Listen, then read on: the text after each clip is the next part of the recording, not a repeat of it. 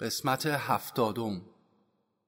به دستوراتم عمل کنید فرزن اگر بگویم در مورد فرزندانتان نگران نباشید شما باید کلام مرا چون کلام خدا بدانید. زیرا که من همان هستم.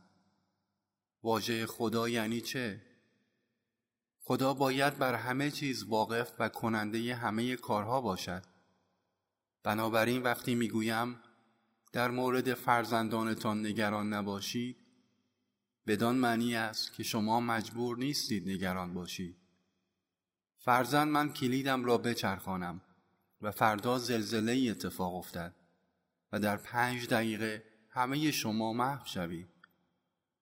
آن هنگام نگرانی شما در مورد خانواده و فرزندانتان چه می شود؟ بنابراین می گویم به گفته من عمل کنید. به هر دستوری که ممکن است به شما بدهم فقط همین لازم است. آنچه را می‌گویم انجام دهید و بقیه را به من بسپارید. ولیکن به آنچه می‌گویم عمل کنید. من به خصوصیات شما بی توجهم.